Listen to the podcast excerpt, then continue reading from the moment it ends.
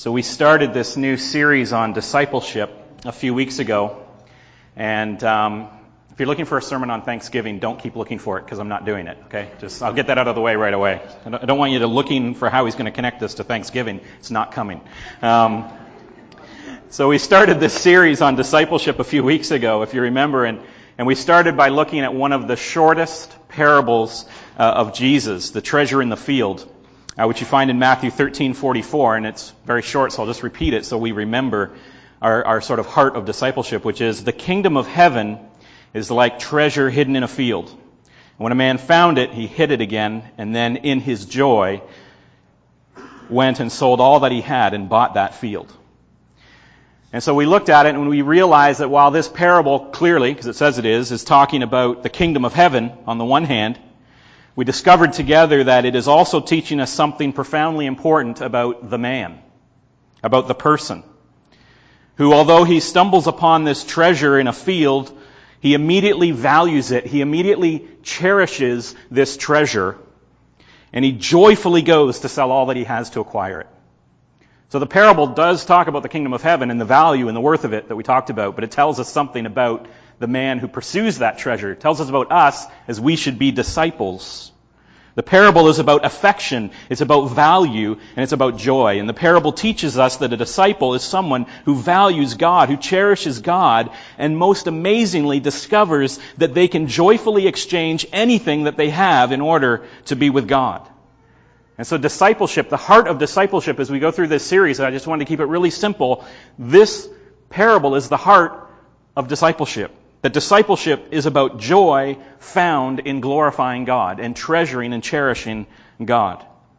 And so we actually understand very well the intrinsic connection that God has made between treasuring or cherishing or affection for something and joy. The two are linked together because God designed them that way. And you can just think back to your early days of dating. Or if you're a teenager here this morning, you can just think about your current crush, right? We have all either been victim of or have seen our friends, in our friends, the signs of life altering affection. Right? We remember being or seeing these poor sods, because they're usually men, mooning over the love of their life. And they want to spend every minute with her. They will do anything to please her. They will spend any amount on her. As the Robert Palmer song goes, she's so fine, there's no telling where the money went.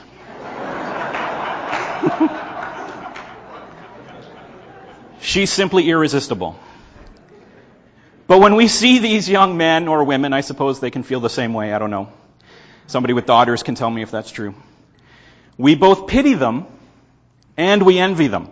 We pity them because they have set their whole heart on the person of their affection and the person of their desire. And everything that they are and what they have is on the table. Anything can be sold or exchanged in order just to spend one more bit of time with her. And at the same time, as we pity them, we also envy them because we know that despite the late nights and despite the long commutes from the city or wherever they have to come from to see them, or the money that is flying out of their wallets, we envy them because they are absolutely filled to the brim with joy. Right? They're so happy in their love that nothing else matters. And so we envy the intensity of their joy when they're in that frame of mind. And that's not an accident. God has designed us to find joy when our love is right.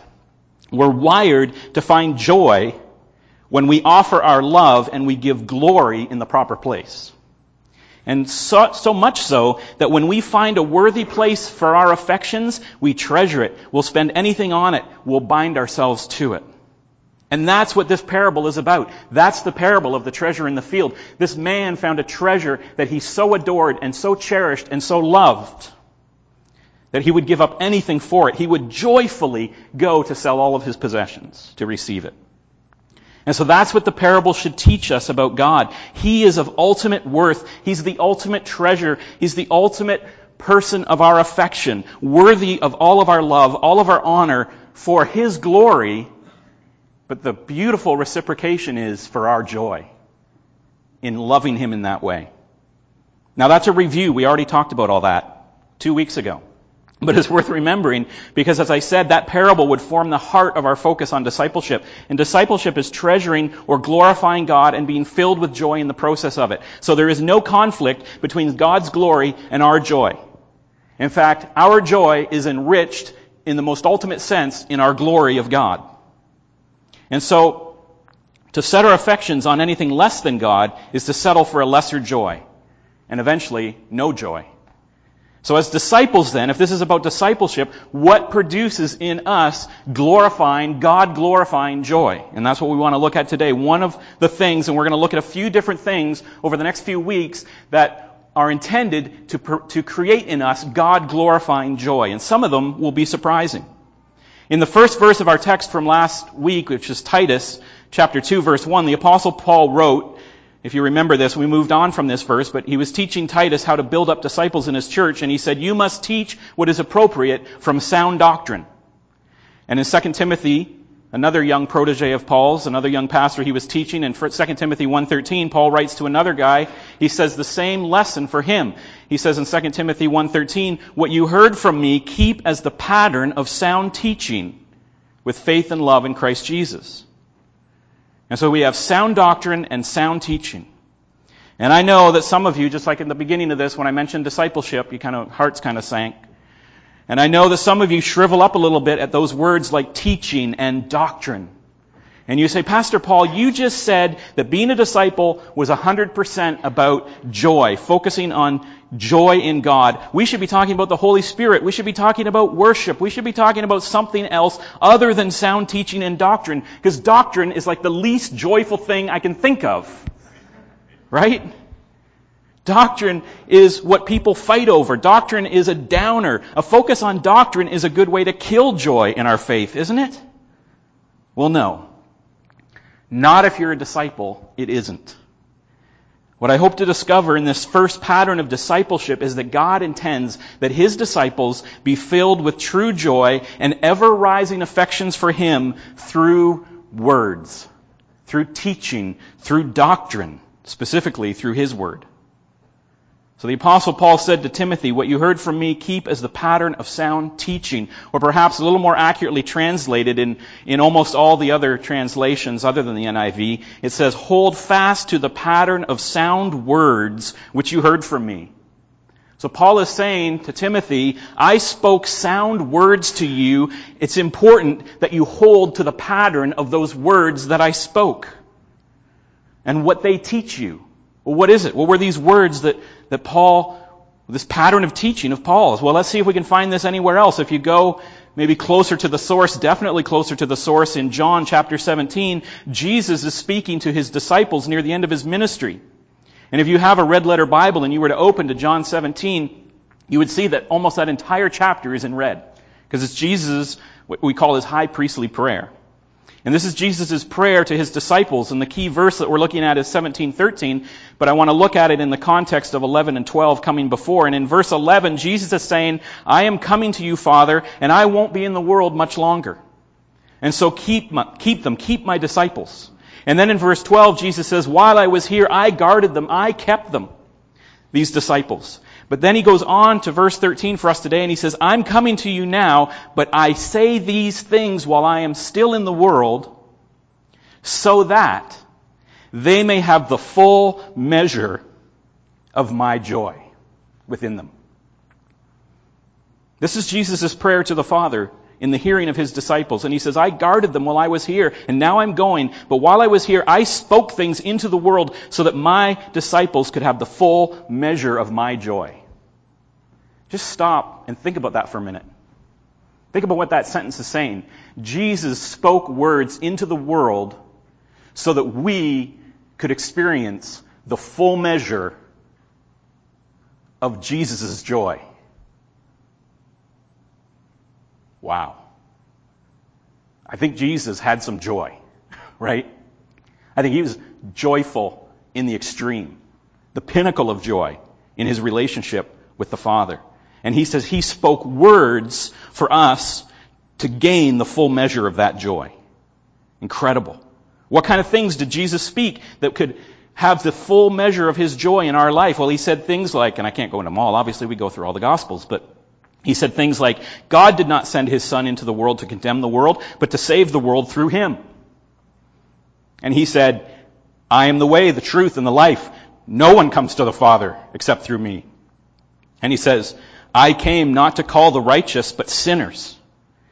And he says, but I want you to know that the Son of Man has authority on earth to forgive sins. And he said, I am the good shepherd. The good shepherd lays down his life for the sheep. And he says things like, this is my blood of the covenant, which is poured out for many for the forgiveness of sins. What are these things that Jesus is saying? I don't want to startle you here, but it's doctrine. Okay, these are propositional truths about the reality of God and Jesus and our salvation. That's doctrine. That's what Jesus spoke into the world. He spoke truth about himself and God and us and the covenant. And so it's through the propositional truths about the doctrine that Jesus spoke that we can gain the full measure of his joy. And a lot of what Jesus spoke was an explanation of the Old Testament. He quoted Moses and the prophets and the Psalms and the books of wisdom, and he showed how everything that was written was written about him and the joy that could result. You'll remember in Luke chapter 24, after his resurrection, and you remember he's walking with the disciples or with the, the people on the road to Emmaus, and he says in verse 27, and beginning with Moses and all the prophets, he explained to them what was said in all the scriptures concerning himself. So Jesus spoke words to these people from the scripture about himself. And then afterwards, in verse 32, when they reflect on what happened, they asked each other, were not our hearts burning within us while he talked with us on the road? And opened the scriptures to us. The result for them was their hearts were burning. It affected them, their joy. They were listening to Jesus preach the gospel from his own scripture, and their hearts were on fire for what they heard him speak. So joy has always been the proper product of understanding God's Word. As you open up the Scripture and you open up God's Word and you're wondering, why am I reading this and I can't make any sense of it, understand this. The purpose of the words of God, of the words of Jesus, is to produce in you joy. So when I say discipleship is about joy, but as disciples we need to be reading the Bible and understanding doctrine, those are not conflicting statements doctrine and truth in Scripture is about joy. Jesus said, I spoke these things into the world so that they could have the full measure of my joy. And we can go back farther if you want. We can go back and see this pattern even in the Old Testament. This is not a new thing that came along with Jesus. If you go back to the book of Nehemiah, the book of Ezra and Nehemiah give us the story of the people of Israel who are returning back to Jerusalem and they're returning back to Jerusalem after a period of captivity to restore the city and rebuild the temple and the walls. This is a people that were in captivity because of their abandonment of God. So it's not just the 70 years of captivity, it's the generations of abandonment before that. This is a people of Israel who really didn't know God anymore. They didn't really have a clue who He was. But they were sent back and they are to rebuild the temple and rebuild the walls. And Nehemiah chapter 8 tells us of this amazing event that takes place when most of the walls are rebuilt and two waves of refugees have returned to Jerusalem and all the people are gathering here in chapter 8 of Nehemiah. They gather in this giant plaza in front of one of the gates of Jerusalem and they build a special platform, maybe not unlike this. They build a wooden platform and the prophet Ezra opens up the books of the law and he begins to teach the people of Israel from this platform, from the scripture. And you think, okay, that's interesting, that's neat. It says in Nehemiah 8 8, they read from the book of the law of God, making it clear and giving the meaning so that the people understood what was being read.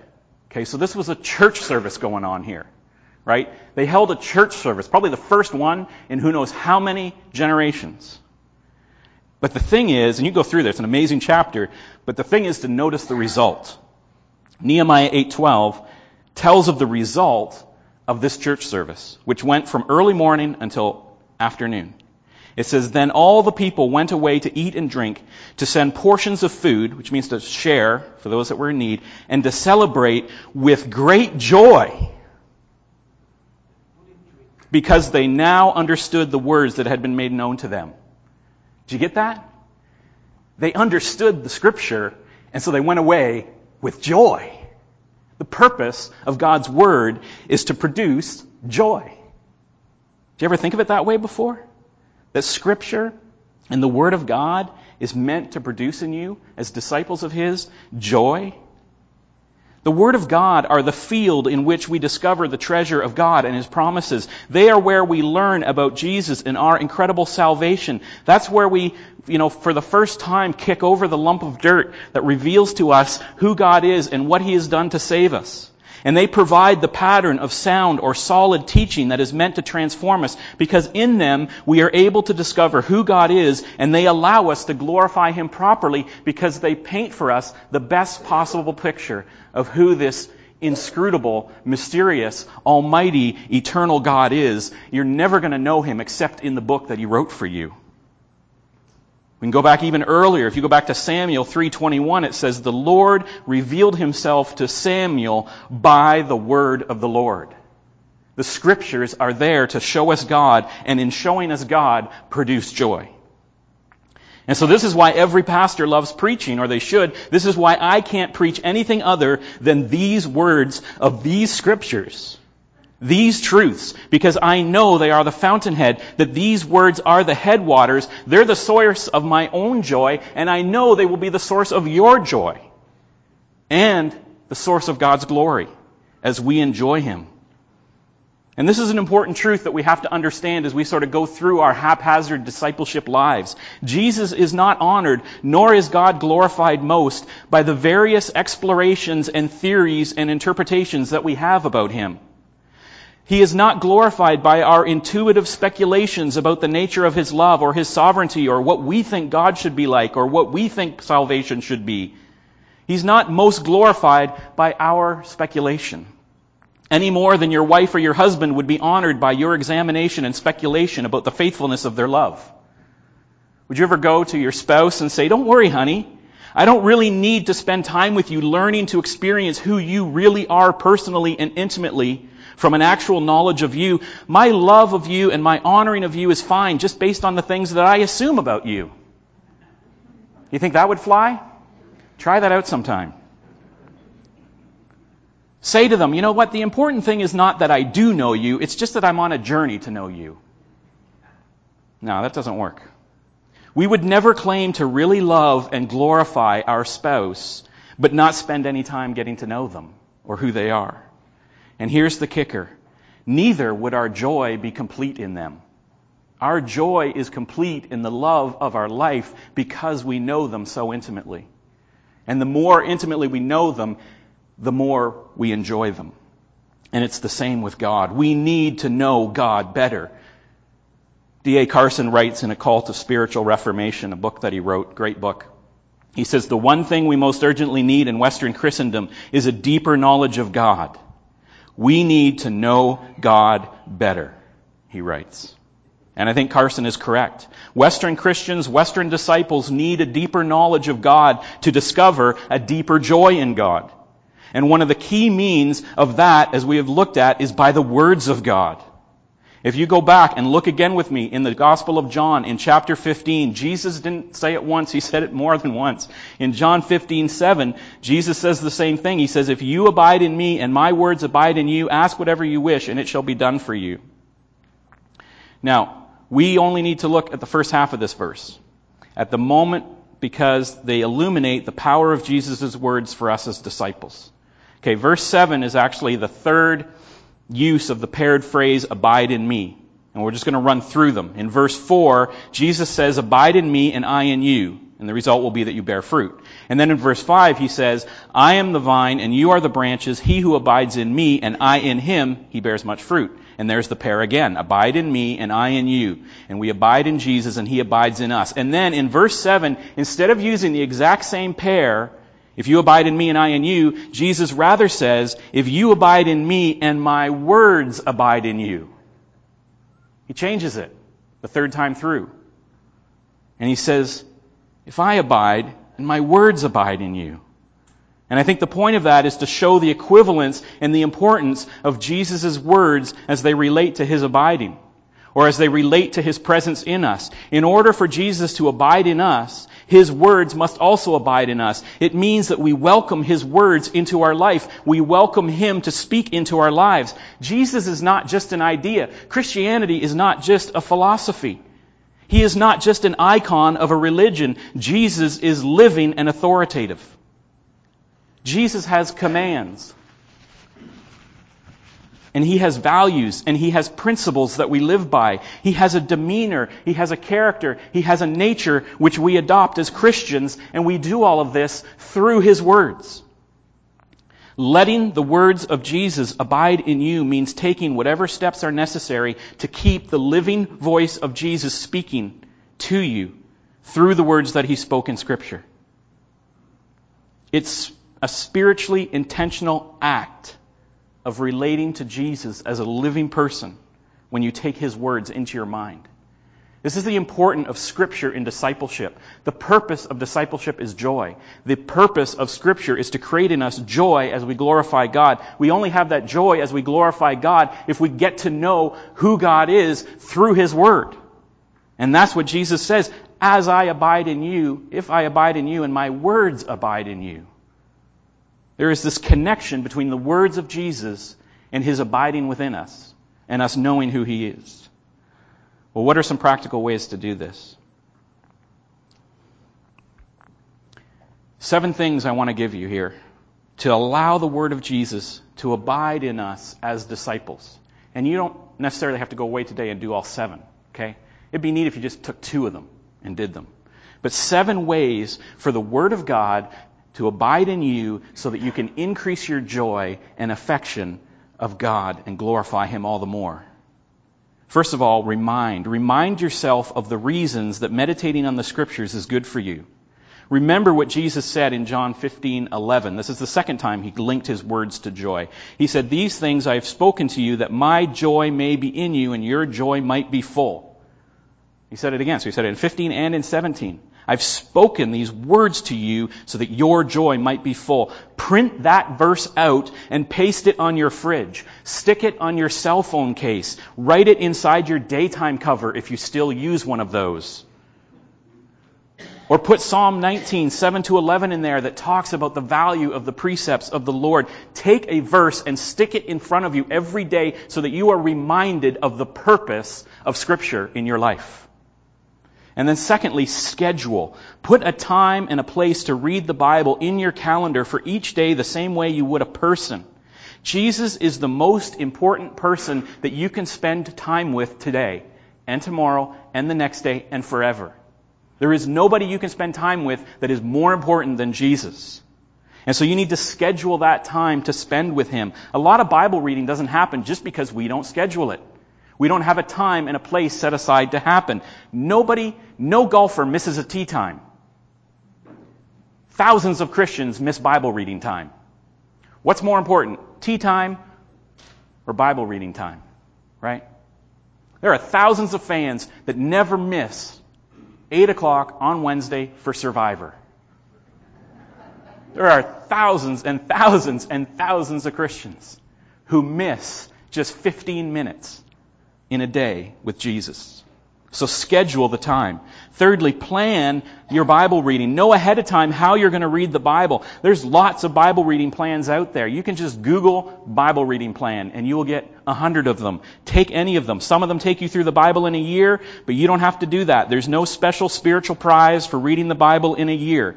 It's fine if you want to do the Old and the New Testament kind of equal amounts of reading, which means because the New Testament is a lot smaller, you'll probably read through the New Testament four or five times when you get through the Old Testament once. And that's okay. You can do it that way. You can take two years. You can take three years, but take time to plan how you're going to read the Bible so that when you approach that Bible reading time, it's meaningful and you're getting through it. Have some sort of a plan. Fourthly, memorize. And this one is tough. In Jesus' day, and we know about the memories of people in the past, right? They memorized all those, you know, Homer's Odyssey and the Iliad, and, and they had these people that just had amazing memories, and the, and the Levites would regularly memorize. They had to memorize the entire law and the prophets. You know, every student of a scribe memorized the entire Bible of their day. You know, today I can't even remember a phone number because my cell remembers the phone number for me, right? I can't even remember my own phone number because I don't even call it. You know, so I struggle with this one too. I struggle with memorization, but I put it in here because it's something that we need to do to put God's Word into our scriptures. My mom's here today. She's got three boys. She never gets our names right, ever. she can look right at us and call me Peter. So I get it that memorization is hard. I mean, I don't know how she does it. Yeah, I know. I've only got one. That's right. That's not fair. And sometimes I just call him the boy because I can't remember. But I get it. Memorization is hard, but it's on the list. We need, as a people, to be putting the Word of God into our hearts. Fifthly, journal. And this one is, is the easiest, I think, and the most highly effective. You want the most bang for your buck, do this one. Just as I suggested with prayers back in the spring when we did the prayer series, journal your Bible reading. Writing lets us see the scripture more clearly. It has a way of letting us see things through our pen or through our pencil that our eyes will just go over quickly if we read in a hurry. Writing things down slows us. Writing things down slows us down. And so sometimes people ask me after I preach or after we talk or whatever, or I talk about a scripture, and they'll say, I never see that. How do you see the things that I haven't seen in certain verses? You know, when I preach or when I talk to them. And I'll tell you that one of the ways, one of the key ways is that I've just written it down. That I've just written it down. Sometimes I write it down 10, 12, 15, 20 times. I've just written it down. And even better, I've gone back when I'm doing it right I've gone back and I've marked the words with my pencil crayons correctly. All you precept people out there know what I'm talking about. Right? If I'm doing it right, I've written it down and I've marked it with my colored pencil crayons. Because that's how you really read. That's how you slow down and the word speaks to you. So journal your Bible reading. And the sixth one is a retreat. And I never thought of this one before. I got this from an internet blog that I was reading this week. But it's so smart, I'm going to try it periodically take time, take a retreat just for Bible reading and prayer to be a part of it too, obviously. But commit yourself to saturate yourself on Bible reading for an entire day or maybe even an entire weekend. Just set aside a whole chunk of time to retreat into Bible reading and just saturate yourself with hours of slow, worshipful engagement with Jesus in His Word. And then the seventh one is read, which is kind of weird because isn't this about reading? But yes, but what I mean is to add to your Bible reading, reading other good Christian writers. Part of this pattern of sound doctrine and pattern of sound teaching that Paul is talking about is reading teaching that's based on good doctrine and good scripture analysis. Remember in Nehemiah, when Ezra and the other teachers were reading the scriptures, the verse says they gave the sense of or they explained the meaning of the scriptures as they read them. So as you're doing Bible reading, I'm encouraging you to also read good Christian books. Good Christian authors who write about scripture and doctrine is like reading the Bible through the minds and hearts of other great lovers of God. So don't let big books scare you. Don't let doctrinal books scare you. Don't let nonfiction scare you. You don't have to read all of the book. You know, I think one of the worst lessons that we were accidentally taught in school was that you read books cover to cover. All books you must read cover to cover. You know, and that's not true of reading. You don't have to do that. You can pick up a book, look in the table of contents, pick the two chapters that are the best for you right now, and just read those and then set the book down. That's okay. I'm giving you permission to do that. Because a lot of times you get a 300 or 400 page book on the Holy Spirit or whatever, and you're thinking, I'm not reading that. I can't do 400 pages on justification. But you can open that up and you can see a couple chapters and you can say, that's intriguing. I never thought of that. I'm going to read those chapters. So I'm giving you permission. You don't have to read cover to cover. But the fact is that we need to do more reading as disciples. The Word of God, of course, but we need to read people who are illuminating the Scriptures to us. And I get the fact that a lot of us aren't readers. It's the most common thing I hear in discipleship. It really is, I think, now as I think about it. It pretty much is the most common thing I hear in discipleship, especially when it comes to men. Well, I'm not a reader. I don't read. I'm not a reader. I get it. I get the fact that maybe some of you, probably maybe even most of you, have not read one complete book all the way through this year. Because a lot of people aren't readers, but we need to be. And so I just want to break it down for you, and this is where we're wrapping up here soon. I just want to break down this last point for you on reading. Suppose you read slowly. If you read at about the same speed as you speak normally, people speak at different speeds, but about 200 words a minute, if you read 15 minutes a day for one year, you are going to read for 5,475 minutes. So you take that and you multiply it by 200 words a minute, and you'll get 1,095,000 words. Now, the average book has about 360 words per page, but between 300 and 450, depending on how it's typed up. And so you would have read 360 words into 1,000, a million, uh, 3,000 pages in one year. So there's a lot of fantastic books on the Holy Spirit. There's a lot of great books out there on prayer and on the gospel and on justification and on sanctification and on anything biblical. And there are tons of books out there that are about 300 pages each. So you can read 10 complete books a year in 15 minutes a day. So all you non-readers out there, just think about that. Is there anything that you are currently spending 15 minutes doing in your day? Or let's say you're spending 30 minutes or 60 minutes that you're doing that might possibly be less valuable than reading about the greatest truths and doctrines of the Christian faith. You think you got 15 minutes? You can read 10 books a year in 15 minutes a day. And so I just put that out there to you to read. If you've ever wondered why we spend every Sunday opening up the book of the Bible, opening up scriptures, this is why. If you are serious about being a disciple of Jesus, you have to open up scriptures. And eventually you have to start to read some other people who are teaching and illuminating those scriptures. And it won't hurt you to open up a few other good books that amplify those words of the Bible. And that is how your heart will burn. Just like those men on the road to Emmaus. Your heart will burn with affection for the treasure that is Jesus. There is no other better place there is no other place to find out who God truly is and what Jesus has done and all that is in store for you and the joy that is prepared for you except in the Word of God. It's through the words of truth, of doctrine, of the things that God intends for us to discover through the prophets and through the words of Jesus. God intends for your Bible reading to be a source of joy in Him. And so a life of discipleship is a lifetime of treasuring and finding joy in sound teaching and sound doctrine from the Word of God. A disciple discovers and nurtures their affection for God through the Word of God. And so doctrine and truth and the words of God are meant to be, and their purpose is to be the source of our joy. Let's pray. Father God, thank you for your word like we thank you every Sunday. I keep saying that phrase because I do. I thank you for your word. It is the source of my joy. And I know it is the source of all of our joy because it reveals you.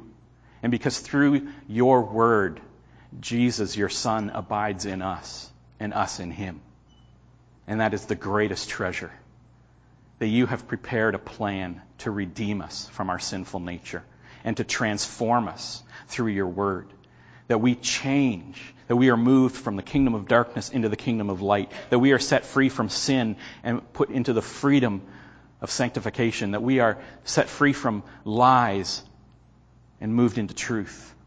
And then that we are transformed in that new kingdom day by day as we immerse ourselves in words that you spoke by your prophets through your Son and your apostles. You spoke truth into the world and it is the greatest joy to discover it.